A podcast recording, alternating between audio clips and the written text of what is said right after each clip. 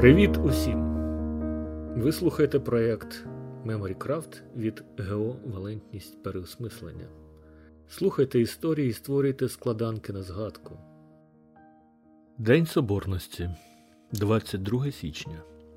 Чи розумієте ви значення слова соборність? Які переваги дає об'єднаність, в яких випадках це життєво важливо? Чи знаєте ви об'єднані чи розділені країни? Що таке соборність? Соборність складне поняття, яке має декілька різних значень. Уперше його використала церква в період раннього християнства, тобто в часи існування Римської імперії. Для церкви соборність це єдність, однакові правила у проведенні релігійних ритуалів, щоб кожен священник із різних куточків імперії проповідував однаково. У наш час соборність має також і інший зміст. Вона означає єдність різних регіонів України, наявність спільних ідей і бачення майбутнього. Українські землі сотні років були розділені між різними державами, які намагалися знищити українську ідентичність. Наша інтелігенція мріяла та докладала усіх зусиль, щоб настав день об'єднання всіх українців під одним дахом із єдиним баченням минулого, теперішнього та майбутнього. І головне, соборність потрібно не тільки здобути, а ще й постійно підтримувати цю рівновагу. Проте єдність не означає однаковість. Можна залишатися різними, але об'єднатися заради спільної мети чи задля спільної справи. Так, наприклад, гасло Євросоюзу звучить In Variety Concordia, що латиною означає єдність у різноманітті. Як ви відчуваєте, українці зараз більше об'єднані чи роз'єднані? Що на це впливає? Від чого це залежить? Коли виникла ідея соборності? В епоху середніх віків на теренах нинішньої України була держава Русь із центром у Києві. Нею управляли відомі нам князі Ігор, Святослав, Володимир і багато інших. Після смерті Ярослава Мудрого єдина держава розкололася на кілька частин князівств. Ними керували сини покійного князя. Перші роки вони зберігали єдність між собою, намагались домовлятися. Та з кожним роком розбрат між братами посилювався, і в нашій державі спалахували криваві громадянські війни між особиці. Внуки та правнуки Ярослава Мудрого змагалися за Київ, найбагатше місто, та поряд із ним розвинулися потужні регіональні центри Чернігів, Переяслав, Володимир, Галич. Навколо них виникли князівства із власними законами й устроєм. Після цього єдність була остаточно втрачена. Подібні процеси відбувалися не тільки в Україні, вони є характерними для всіх європейських країн, проте ми заплатили високу ціну за втрату єдності. У середині 13 століття до східних кордонів Русі наблизились монгольські війська. Їх очолював хан Батий. Проте князі знехтували загрозою і не об'єднали власні сили в боротьбі проти грізного ворога. Як наслідок, монголи захопили та зруйнували Київ, Чернігів, Переяслав, Галич і Володимир. Жодне велике місто не стояло перед Ордою. Землі Русі та люди потрапили у васальну залежність від монголів, сплачували данину і мали воювати на їхньому боці. З усіх князівств із попелу відродилося тільки Галицько-Волинське. Його очолював король Данило. Усіма своїми силами він намагався протистояти Батию. Проте сили були нерівні. Після коронації Данило навіть просив Папу Римського зорганізувати хрестовий похід проти монголів, але марно. Тож його держава також потрапила в залежність від монголів. Загалом Галицько-Волинська держава проіснувала сотню років. Вона охоплювала землі нинішньої Галичини, Волині, Поділля, а також частину території нинішньої Польщі, Молдови і Білорусі. Із її розпадом українські землі відійшли до складу Польщі, Литви і Угорщини. Відновлення української держави у 15 столітті в Україні виник новий соціальний стан козацтва. Він був сформований із селян, міщан, шляхти та навіть колишніх князів. Козаки були не тільки воїнами, а й господарниками, які створили власну систему господарювання, засновану на приватній власності.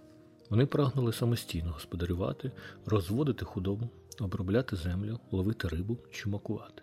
Через це мали постійні конфлікти із шляхтою, яка намагалася ними керувати.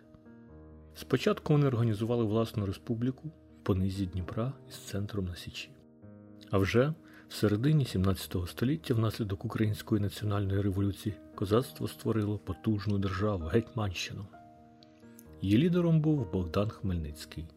27 грудня 1648 року він тріумфально в'їхав до Києва, а на Софійській площі його проголосили пресвітлим володарем та князем Руси.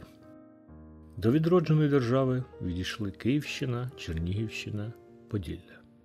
Після смерті Богдана Хмельницького єдність було втрачено і наступив період громадянських воєн, руїна.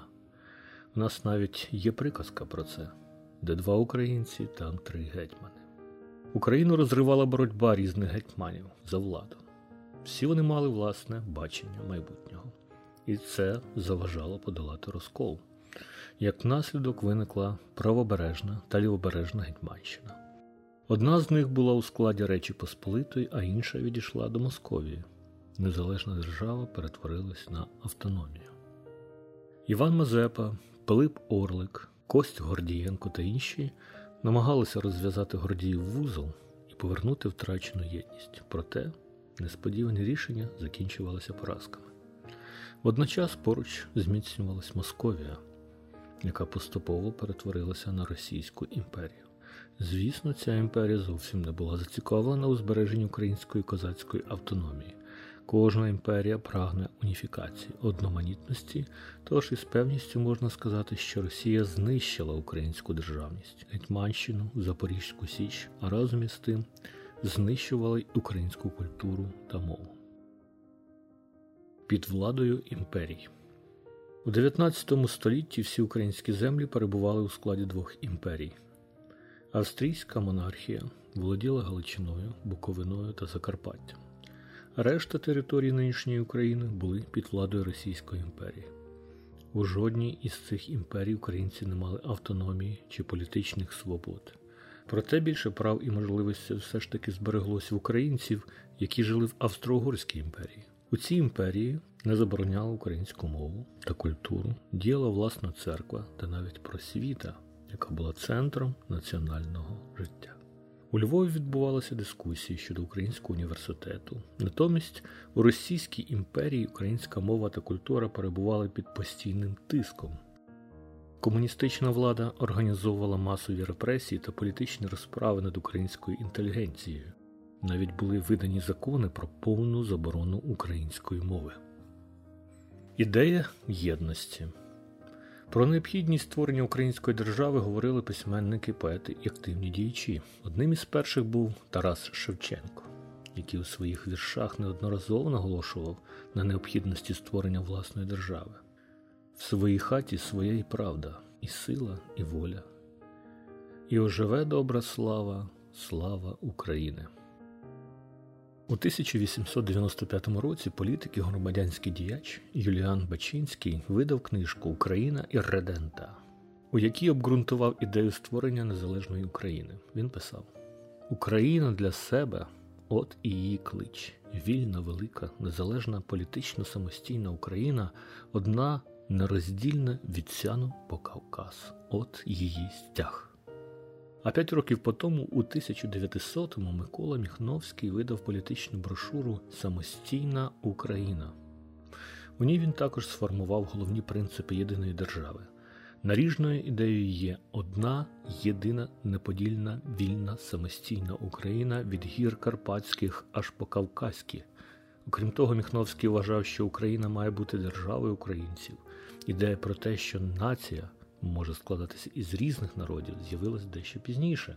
Тому до сучасної української політичної нації входять не лише українці, а й євреї, керемли, роми та інші національні меншини. Ідеї вільної України набирали популярності серед населення, проте подібні тенденції суперечили ідеї імперії. Україна не могла відродитися без розвалу Російської та Австро-Угорської імперії. Кінець Росії у 1914 році розпочалася Перша світова війна. Російська Австро-Угорська імперія опинились по різні боки барикад. Українці двох імперій були змушені вбивати один одного. Перша велика війна була кривавою, і жодна країна не була готова до неї. Перша світова перемолола чотири імперії російську, австро-угорську, німецьку та османську. На уламках Російської імперії відродилась Українська держава. Її назвали УНР Українська Народна Республіка. Лідерами були Михайло Грушевський, Володимир Винниченко та Симон Петлюра, столицею місто Київ. Разом із виникненням УНР у Росії владу захопили більшовики комуністи. Їхнім лідером був Владимир Ленін. Він не бажав бачити жодної України чи іншої держави на теренах колишньої імперії. Між більшовиками та УНР розпочалася війна, яка тривала у 1917-1921 роках. Іноді її також називають національно визвольними змаганнями. Кінець Австро-Угорщини. Австро-Угорська монархія розпалась у жовтні 1917 року. Це вже був період закінчення Першої світової війни. У Галичині діяли українські партії та організації, вони слідкували за станом справ і 1 листопада захопили Київ, а 13 листопада проголосили ЗУНР Західноукраїнську Народну Республіку. Її лідерами були Кость Левицький і Євген Петрушевич. Окрім українців, на Галичину претендували поляки. Вони не визнавали самостійної України, тож розпочалася польсько-українська війна. У ній Польщу підтримували західні країни Франція, Велика Британія, США, тоді як з УНР опинилась в ізоляції. Тобто у 1918 році існувало дві України із центрами у Львові та Києві.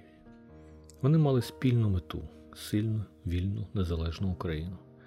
Перемовини про злиття в єдину державу розпочалися відразу після утворення ЗУНР.